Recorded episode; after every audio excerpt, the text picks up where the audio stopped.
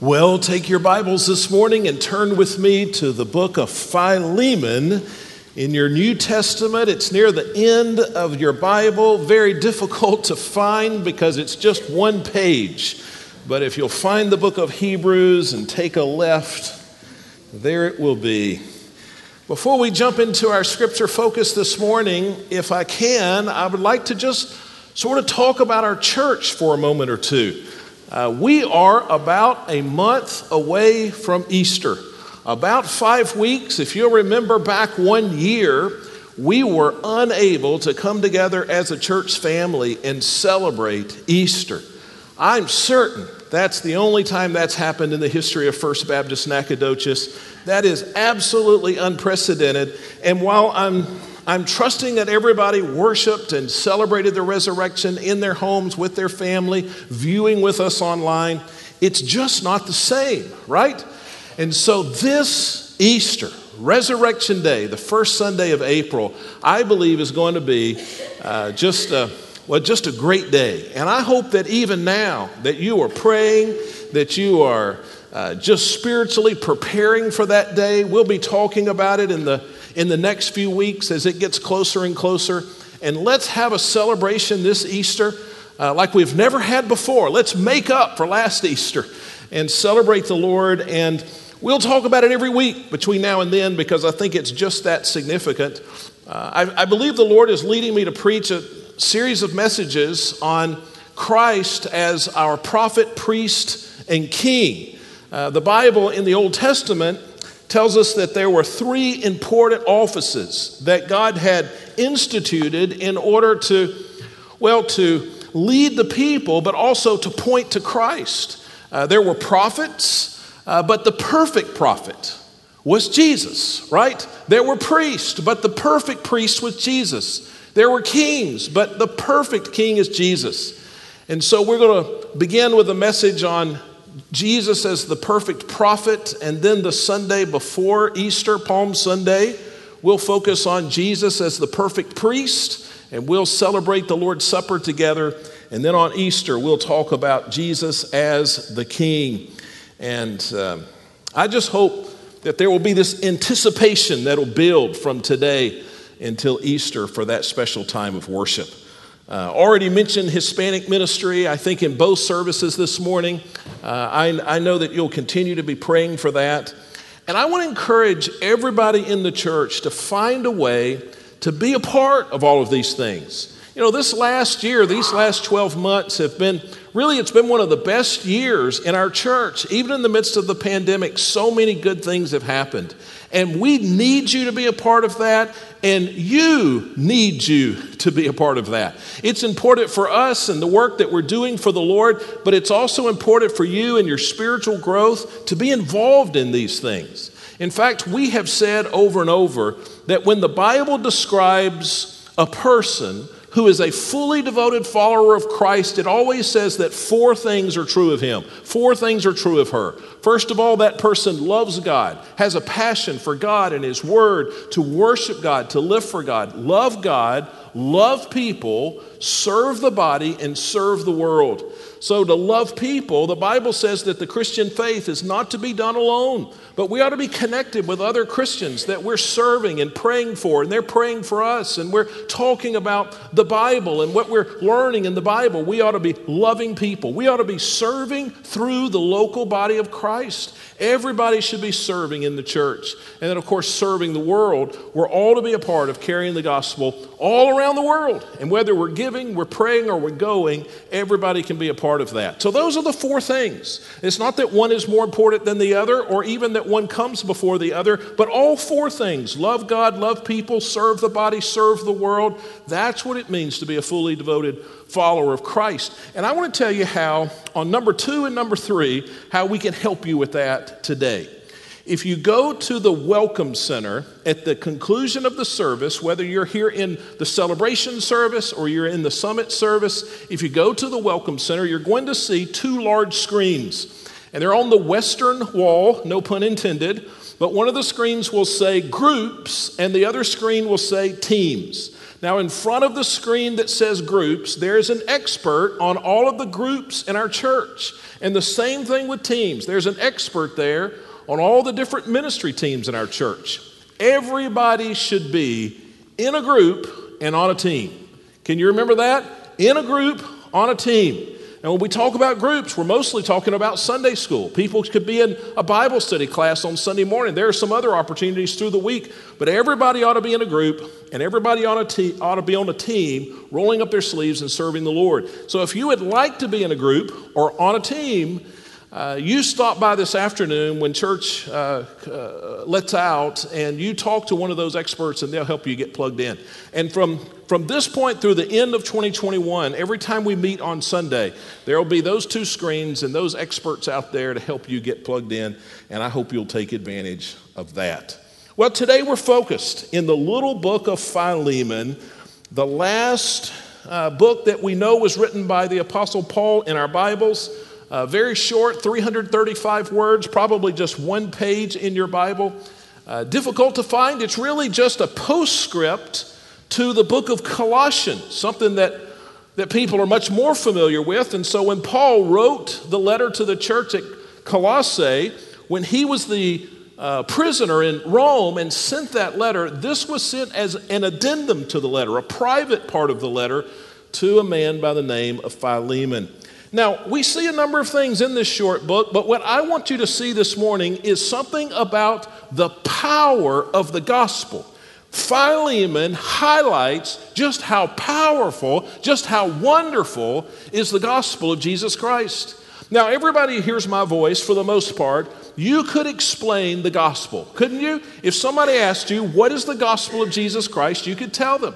The gospel is simply the fact that every person, because of his sin, is separated from the Father. I'm a sinner and you're a sinner, and there's nothing I can do to ever change that status. Even if I lived a perfect, sinless life from this point forward, it is still true that I've been guilty of sin in the past and I'm separated from God. I am hopeless in my sin. Yet Jesus, the Son of God, came and lived a perfect life and then died on the cross to pay my penalty for sin so that because of what Christ has done, my sin can be forgiven and I can be right with the Father. If I put my faith and trust in what Jesus has done, I turn from my sin and surrender to Him, the Bible says I'll be adopted forever and ever into the family of God. That's the gospel of Jesus Christ. Now, you knew that. That's, that's probably not revelation to anybody that's listening. But what people don't know is just the power of the gospel.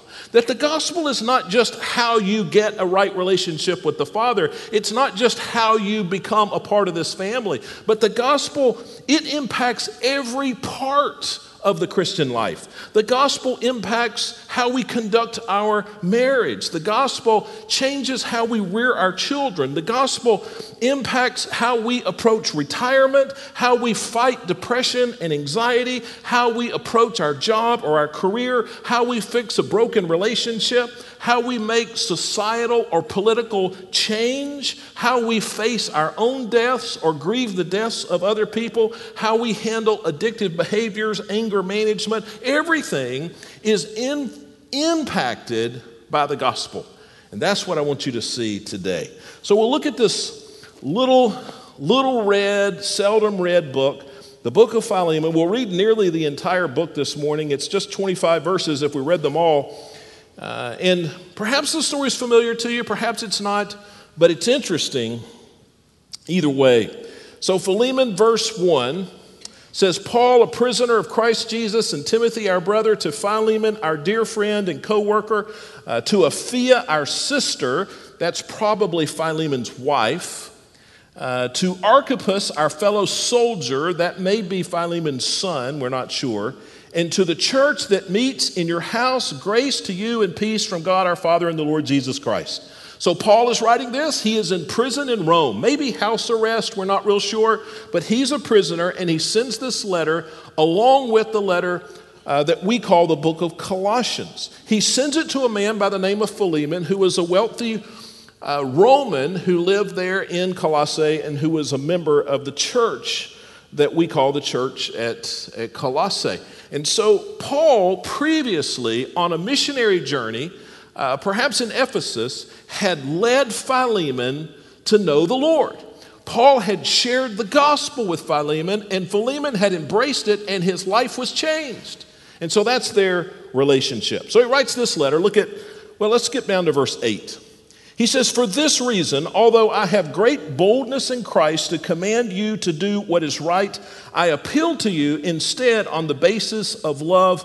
I, Paul, as an elderly man, and now also as a prisoner of Jesus. So Paul is about to ask Onesimus, I'm sorry, Philemon, I get these names mixed up. Paul's going to ask Philemon to do something. Now, what's important to see here, we still don't know what he's going to ask. We'll see that a few verses down. But Paul says, I could command you to do this. What I'm going to say, Philemon, it's the right thing to do, and I could just insist. But instead of insisting, I appeal to you on the basis of love. I love and care about you. You love and care about me. Together we love the Lord. That's the basis that Paul comes to Philemon. Uh, it's interesting. Uh, I looked back to see when I had or if I had preached on the book of Philemon before, and I have. About 12 years ago, it was 2009, I preached three messages in a row on Philemon. And when, when I'm preaching, when I'm preparing to preach, I, I ordinarily don't just go back and preach what I've preached before. It usually comes out sort of funky if I try to do that. Uh, so, so generally, with, with some exceptions, when I preach, it's a, it's a new message that, uh, that I have prepared to preach. But after I've sort of get the message outlined, I go back and see what I have preached before. And so I went back and I looked at these three messages. And all three messages, it was a series on Philemon, all three messages were about how to have godly relationships, principles for having godly relationships, how to get along with other people. And there are a number of them in this book. And that's not the focus of today's message, but you see the first one right here in verse 8 and verse 9. And I would just commend to you the study of relationships from Philemon. If you want to know how to have godly relationships, uh, you'll probably find some, some help, some wisdom in the book of Philemon. So Paul says, Philemon, I've got something to ask of you. I'm not going to command it. Uh, we're, we're brothers, we love each other, and so I'm just going to appeal to you on that basis. Look at verse 10. He says, I appeal to you for my son Onesimus I became his father while I was in chains. Now, let's stop there. That seems odd. He brings up a new name, Onesimus. And he says, I, Paul, am Onesimus's father. Now, what do you mean by that? He means not that Onesimus is a biological child, but that Paul had led Onesimus to the Lord. He had shared the gospel with him. Paul was a prisoner in Rome. Somehow, Onesimus, maybe he was a one of the wardens in the prison, he was assigned to go and check on Paul. He does that. Paul says, I've got good news for you, shares the gospel. Onesimus is, is saved. And so Paul says, Onesimus is my child, because Onesimus was born again under the influence of Paul's, Paul's ministry. Look at verse 11. Once he was useless to you, but now he is useful both to you and to me. So that points to the fact that there was a problem between Philemon and Onesimus. We'll see more about it in a moment. Verse 12 I am sending him back to you. I am sending my very own heart. Paul says, I'm sending Onesimus to you, but it breaks my heart to do so. I care so much about this man. Verse 13, I wanted to keep him with me so that in my imprisonment for the gospel he might serve me in your place. Now, we still don't know what's the deal, why why, what's the deal between Onesimus and Philemon, and why is he sending him back? But we see here that Paul says, Philemon, you're not here to serve me because, by the way, Colossus, Colossae was about 1,200 miles away, which was a long way in, in those days. And there wasn't uh, an easy way to get from Rome to Colossae. Uh, but he says, I'm sending him back because I want you to make a decision about this situation. We'll see what the situation is in a moment. Look at verse 15. For perhaps this is why he was separated from you for a brief time, so that you might get him back permanently. Now, again, we don't know the situation. You just got to, just building a little suspense here. But verse 15, he points to the providence of God. We're going to come back to that. It's one of the most important verses. Verse 16, here it is. No longer as a slave, but more than a slave, as a dearly loved brother, he is especially so to me, but how much more to you, both in the flesh and in the Lord. Here's the situation Onesimus was a slave. In Colossae, a slave of Philemon. Philemon was his master. And so, for some reason, and we don't know the details, Onesimus decides to flee, uh, being a slave to Philemon and he runs away. Now, this would have been a crime. Uh, this would have been punishable, really, by death if Philemon had pressed the point. There's some indication here that maybe even more than fleeing, he may have stolen some stuff along the way. We, we don't know that for sure, but there's some, there's some indication of that here. And so he has, uh, Onesimus has run away. Now, think about this, and we're going to talk about the odds of this in a moment. Onesimus runs away from Philemon, 1,200 miles, ends up in Rome, talks to this man by Paul. Paul, uh, by the name of Paul, Paul shares the gospel, and Philemon follows Christ. And, and then Philemon says, You know, it's interesting that I'm a Christian because I ran away from a Christian a few months ago uh, in some other part of the world. And Paul said, Well, huh, that's interesting. I wonder who it was. And he said, Well, nobody you'd ever know. It's in a little city called Colossae. His name was Philemon. And Paul said, Philemon, that's one of my best friends. And so we'll see why that's important in a moment. Look at verse 20. Um, I'm sorry, verse 17. Paul says, So if you consider me a partner, welcome him as you would me. And if he has wronged you in any way or owes you anything, charge that to my account. I, Paul, write this with my own hand. I will repay it. Not to mention to you that you owe me even yourself. So, Paul, as we've already said, has, through his ministry, uh, Onesimus to Christ and Philemon to Christ. And so, really, in a sense, both of them owe Paul their lives. Verse 21 Since I am confident of your obedience, I am writing to you, knowing that you will do even more than I say. Paul had confidence that that Philemon would do the right thing because Paul knew that people who are genuine Christians, that changes the way we live. We live differently than other people. And so Paul had this high expectation. And then verse 22 Meanwhile, also prepare a guest room for me, since I hope that through your prayers I will be restored to you. Now, what we have here is the story, a story of the power of the gospel. The gospel changed the relationship between Onesimus and Philemon. The gospel changed Philemon's life, it changed Onesimus's life. This is all about the power of the gospel. And so I want us to focus on that. Before we get to the specific ways the gospel has done such a mighty work here, let me tell you, though, the rest of the story.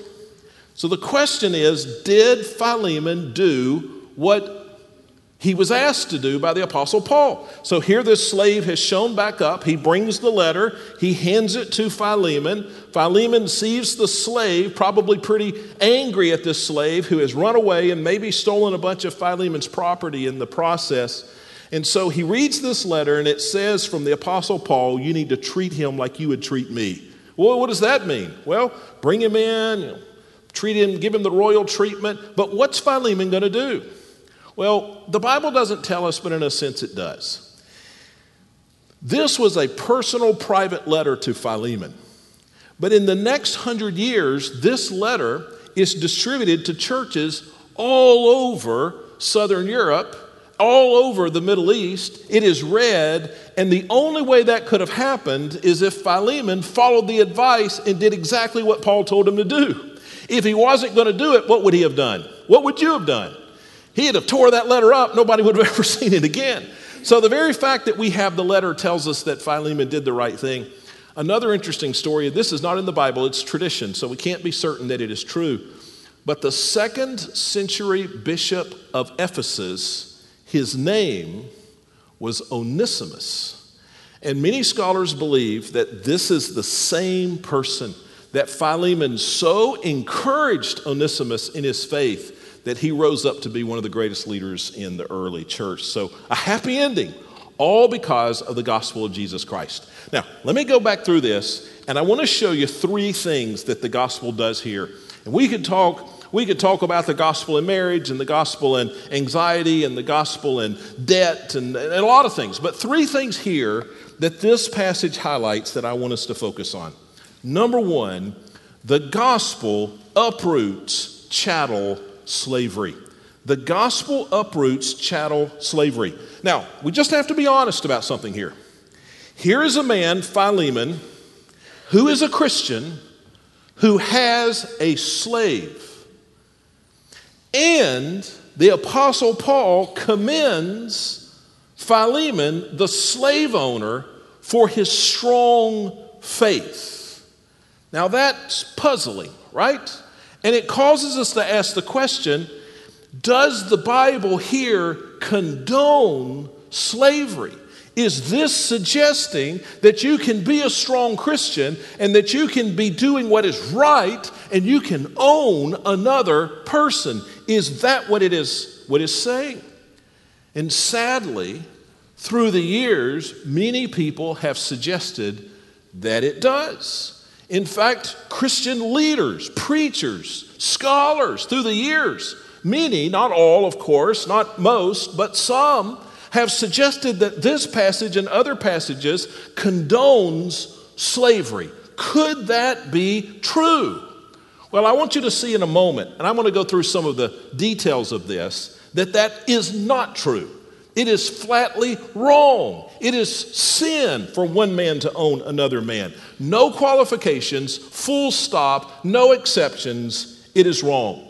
But in an attempt to correct this poor theology that said that this condoned slavery, many people have turned one wrong into two wrongs by then taking the issue of slavery and laying it at the feet of Christians and saying then that it's the fault of Christians that there is slavery in history. So I want us to look at this. I want us to find the answer from Scripture. I want us to see the gospel answer to the question Does this passage or other passages in the Bible is slavery condoned here? So I'm going to give you an answer in three parts ABC. I'm sorry this is a little bit complicated, but I, I want to make sure I don't leave anything out.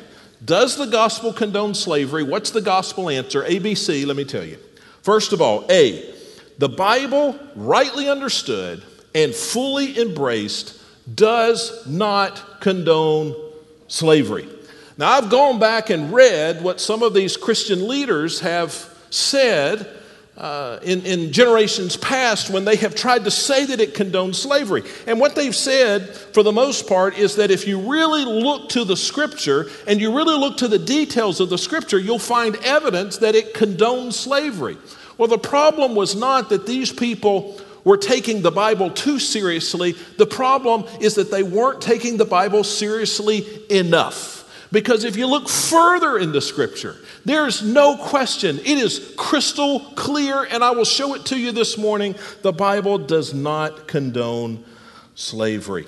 Now, two parts to that that you need to know to best understand what the Bible says when it references slavery. The first part is that there's a big difference in the Bible between something being descriptive and something being prescriptive. Now, I don't want to get into the weeds with this, but, but, but this is important. Sometimes when the Bible describes something, that's all it's doing. It's just describing something. It's not prescribing it, it's not instructing us to do it, it's just telling us something that happened. You can turn to Genesis chapter 16. There was a man by the name of Abraham, a woman by the name of Sarai. They were married. God had promised that he would do something special through their offspring, but they did not have a baby. Do you know this story? And so Sarai gets the idea that her husband ought to conceive a child with her servant Hagar. So they bring in this other woman, and sure enough, she gets pregnant and they've got a son. Now, if you know your Bible history, you know the answer to this question. Did that work out really well? No. In fact, that's where Islam came from, which is another sermon altogether, we'll get to one day. But um, it, it was a disaster. But what we read in Genesis 16, that is not prescriptive. That's not suggesting that the way you ought to solve infertility is just bring somebody else into the relationship. It is not giving us instruction, it is simply describing what happened. And so sometimes when you see slavery in the Bible, it's not suggesting it, it is only describing it. Now, the second part of that, when we say that the Bible does not embrace or condone slavery, the second thing you need to know is that there's a big difference in the Bible, especially in the Old Testament, between a bondservant and a chattel slave. Now, chattel slave, that just simply means some, some person who is property. Chattel, property, that means that you own somebody as, and they're your property. Uh, Race based slavery in America, chattel slavery. You, that person uh, they were your property, and what they produced was yours. And if they had children, those children belonged to you. They were your property. Now, when the Bible talks about slavery, most of the time it's not talking about that, it's talking about a bondservant. Now, a bond servant would be similar to what we would call an indentured servant, maybe of a few generations ago. It was more of a financial arrangement. A person couldn't pay his or her bills, and so that person would become a servant, an indentured servant to the person that he or she owed money to. Now, I'm not saying that that system is good, but I am saying to be fair, we have to make a distinction between what we think of as early American chattel slavery and what we see in the Bible as a debtor's prison kind of arrangement, uh, they're just very different things. However, no question, the Bible always condemns chattel or race based slavery. Let me give you some verses. Exodus 21 16. Whoever kidnaps a person must be put to death. If you have somebody that you have gone and gotten, you've purchased them, you have taken them, then that's a sin and a sin of the worst kind. One person cannot own another person. In 1 Timothy, New Testament, uh, chapter 1, verses 8 through 10, it lists the worst kinds of sinners. Who are the worst kind of sinners? It says those who kill their fathers and mothers, uh, murderers, sexually immoral, males who have sex with males, and slave traders. Slave traders. Uh, and then, of course, the verse that just trumps all other verses, Matthew 22 39, love your neighbor as yourself. Slavery is always condemned in the Bible. So that's letter A. What does the Bible condemn sin or does it condone sin? What's the gospel answer? Well, first of all, no. Clearly, the text of Scripture says no. But then the second part of this is B, the gospel subverts the entire premise of any form of slavery. And here's what I want you to see a little bit of the, a little bit of the theology behind this.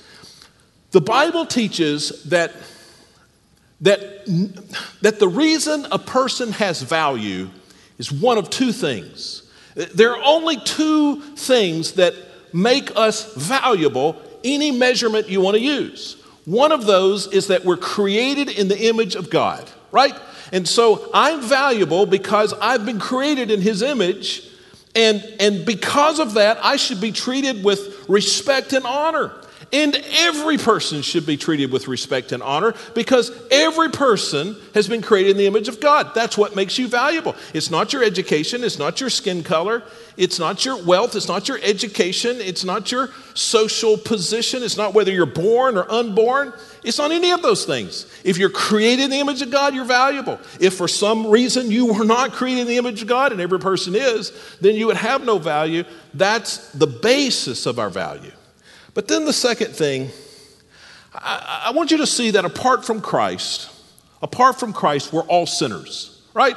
It's, it's, not that some are really bad sinners and some are sort of kind of sinners. No, we're all sinners. The Bible says every person is a sinner. The Bible says that we're all separated from God. No one seeks God. No, not one. We're all sinners. And, and because we're all sinners, we, we have a common nature. We have, we have a common hope. Our hope is nothing Nothing. We have no hope. And we have a common destiny that you will live a few years on this earth and you will die and spend eternity separated from God in hell. We're sinners and, and we're all the same. And so, for somebody to puff himself up and say, I'm better than you or, or, or, or, I'm above you, no, you're a sinner and I'm a sinner. And apart from Christ, we're all sinners. Nobody is above or, or below another person. And then in Christ, we're equal. Why? because we're equal in Christ.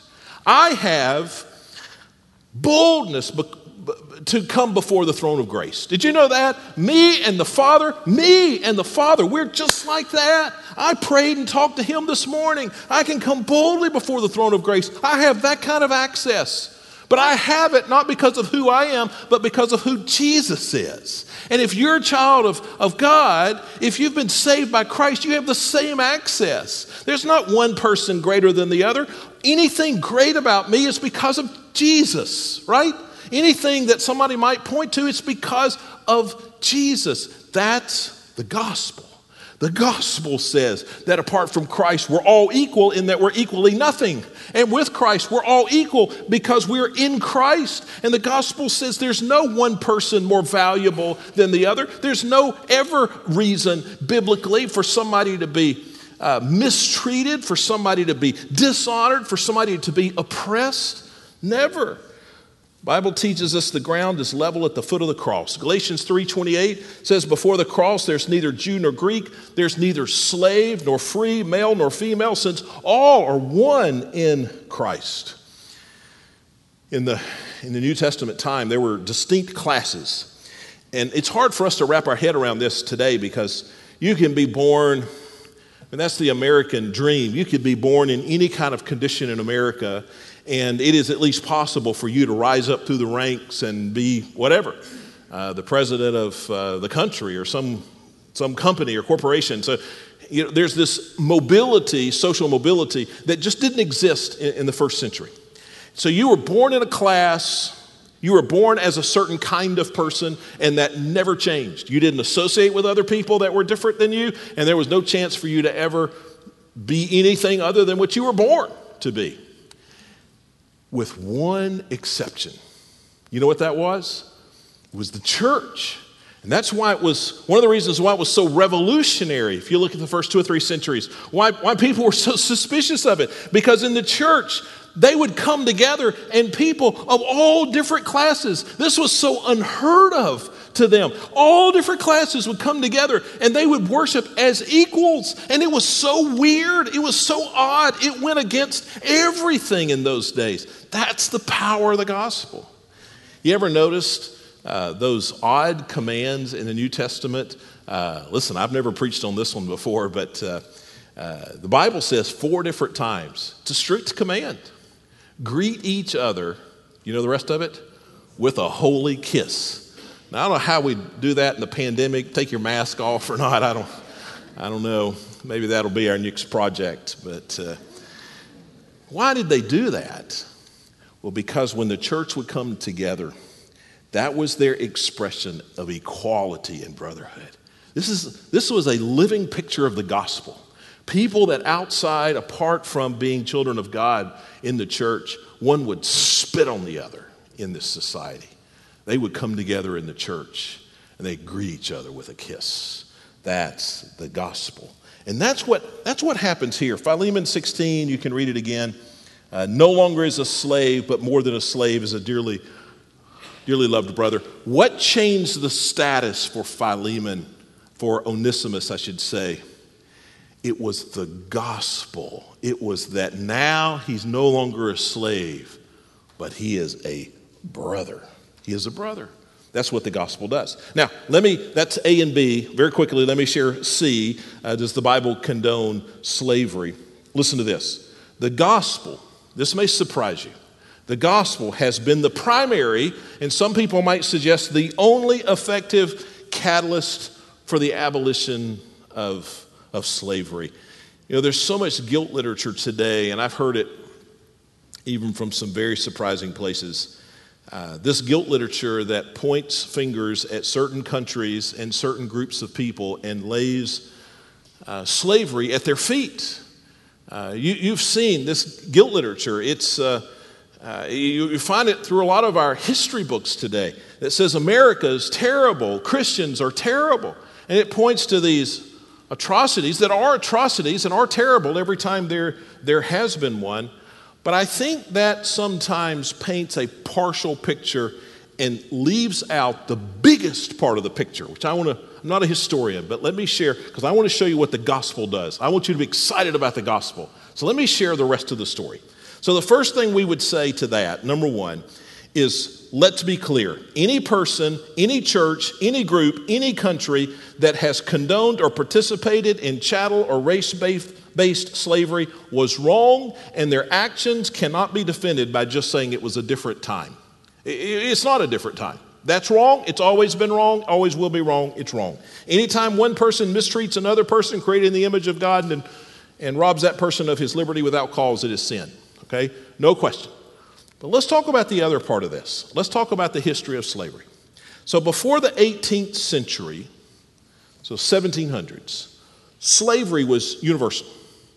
When you read the history of, uh, well, not just Western civilization, but you just read the history of civilization, slavery existed from the very, from the very beginning. But if you look at that terrible period of slavery in the 18th century, uh, the European and American slave trade trafficked 11 million Africans. There's no, um, there's no thing that anybody can say about that other than it was wrong and terrible. Uh, but at the same time, and this doesn't lessen that, but let me give you the rest of the story. At the exact same time period, uh, the Arabians, we would call them the Muslims, trafficked from the very same places in Africa 22 million slaves. Now, I'm not saying that to excuse the 11 million, it doesn't. But if you look at the guilt literature, the guilt literature you know, puts this at the foot of, of Christianity when, when, the, when the truth is uh, that that doesn't bear historical uh, integrity. And then the worst stories of slavery come from Africa where Africans enslaved other Africans. Now, let, let, me, and I hate to quote stuff in a, in a sermon. I know people have a hard time following, but let, let me quote something I read this week that I thought was very interesting. Thomas Sowell, who I don't know that he is a, a believer, uh, African American intellectual. He's still alive, 90 years old, author, senior fellow at Stanford uh, University's Hoover Institute, uh, considered by many people to be the smartest living historian and social theorist, wrote three or four dozen books uh, written extensively on slavery. So I was reading his, uh, some of his book this week, the Thomas Sowell Reader, the chapter titled Twisted History. Let, let me just read, I'm going to read about four or five sentences that he wrote. Of all the tragic facts about the history of slavery, the most astonishing to an American today is that although slavery was a worldwide institution for thousands of years, nowhere in the world was slavery a controversial issue prior to the 18th century.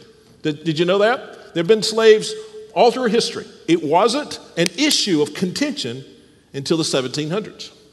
He goes on to say people of every race and color were enslaved and enslaved others. Everybody at some point has been a slave, they're people, and everybody at some point has enslaved others. He, he goes on to say white people were still being bought and sold as slaves in the Ottoman Empire decades after American blacks were freed. And then my last sentence is this he says, Everyone hated the idea of being a slave, but few had any qualms about enslaving others. So when you were a slave, you were against it, right? But when you had the opportunity to own slaves, nobody was against it. That's the history of the world. So, so, this has not been a moral issue. I mean, it's a moral issue, but it's not that they're good guys and bad guys. They're just. So he goes on to say slavery was just an issue, was just not an issue not even among intellectuals, much less among political leaders, until the 18th century, and then it was an issue only in the Western civilization. Okay, so I'm going somewhere with this. So, why was it not an issue until the 18th century in Western civilization? What happened in the 18th century in Western civilization? The gospel happened. Now, the gospel had already happened, of course, but the gospel began to be applied to the idea of slavery during the 1700s, and that's what brought a change. It, it, started in Europe. In the late 18th century, the Quakers and the Puritans began to question slavery on the base, basis of the gospel. They said, How could you believe the gospel and then also hold slaves? Uh, in 1785, John Wilberforce met John Newton. Do you know those names? Newton was a former uh, captain of a slave ship, had heard the gospel, had repented of his sin. He's the person who wrote Amazing Grace. You know that song, Amazing Grace, how sweet the sound that saved a wretch like me. I once was lost, but now I'm found. I was blind, but now I see. That's, a, that's the gospel, right? So Wilberforce meets Newton. Newton shares the gospel with Wilberforce. I'm shortening some history a lot. Wilberforce comes to know Christ as his Savior, and then he says, based on the gospel, I will fight against slavery. And he, and he begins a 20 year fight against slavery in England and Europe, and in 20 years it's gone because of the gospel. Now, what about America? Well, it didn't go away so fast in America. We were more stubborn than that. But when did it go away? Well, it started to go away, and even Benjamin Franklin, who was not a Christian, has attested to this. It began to go away with the first Great Awakening. That's 1730 to 1755. There was about a 25 year revival in America. Then there were about 20 years where there wasn't a revival. And then there was a 30 year revival in America that we call the Second Great Awakening. And preachers all across America stood up and they preached the gospel. And they said, as a part of that, you can't hold slaves, you can't own another person if you believe in the gospel. And then in 1862, the Emancipation Proclamation was signed. So here's the point thousands of years of human history, slavery throughout that. Nobody had a problem with it except those who were slaves until the gospel was applied. And in a hundred years, slavery was wiped off the face of the earth. The only places that slavery exists today are places where there is no knowledge of the gospel. It's the gospel that solves the problem. The power of the gospel. That's what we see in Philemon. That's what brought Onesimus to Philemon, and that's what changes our world. Now, very quickly, number two, the second thing the gospel does, this won't take us long. Uh, the gospel reconciles broken relationships. I won't read back through the passage but, uh, but Philemon and Onesimus, broken relationship. Onesimus leaves because he doesn't like something about Philemon. Philemon, I'm sure, is angry when Onesimus shows back up on his doorstep uh, months or years later, and he has, uh, he has run away and he has stolen Philemon's property and embarrassed him. But the relationship is reconciled. And what does Paul say?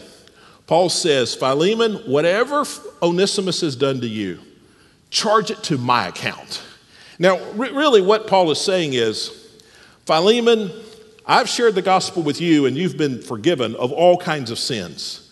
And when you begin to think about Onesimus' sins, what I want you to do is I want you to think about how you've been forgiven by the Lord, how much you've been forgiven, and you just take all of Onesimus' sins and you just charge them to that account. And when you do, you're going to discover, Philemon, that there's nothing else to be upset about. Sure, Onesimus has sinned against you. Sure, he was wrong. He is as surely wrong as you were wrong when God forgave you. And so, based on the gospel, Paul says, Philemon, you and Onesimus, you're brothers in Christ your brothers in Christ. See, that's the power of the gospel. Because of the gospel, there's no reason anybody should be able to hold a grudge. Because of the gospel, there's no reason somebody can stay mad, refuse to forgive, maintain a broken relationship. What Paul is saying is, Philemon, we don't need to discuss Onesimus' sin against you any more than we need to discuss your sin against the Father.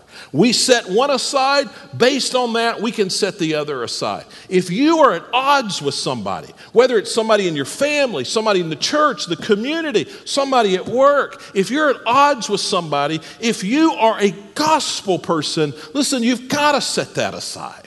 Just like you can't be a gospel person and a slaveholder, you also can't be a gospel person and be angry at somebody. They may have sinned, they may have done you wrong, there may be no question. I'm not saying they're innocent, I'm saying they're no more guilty than you are.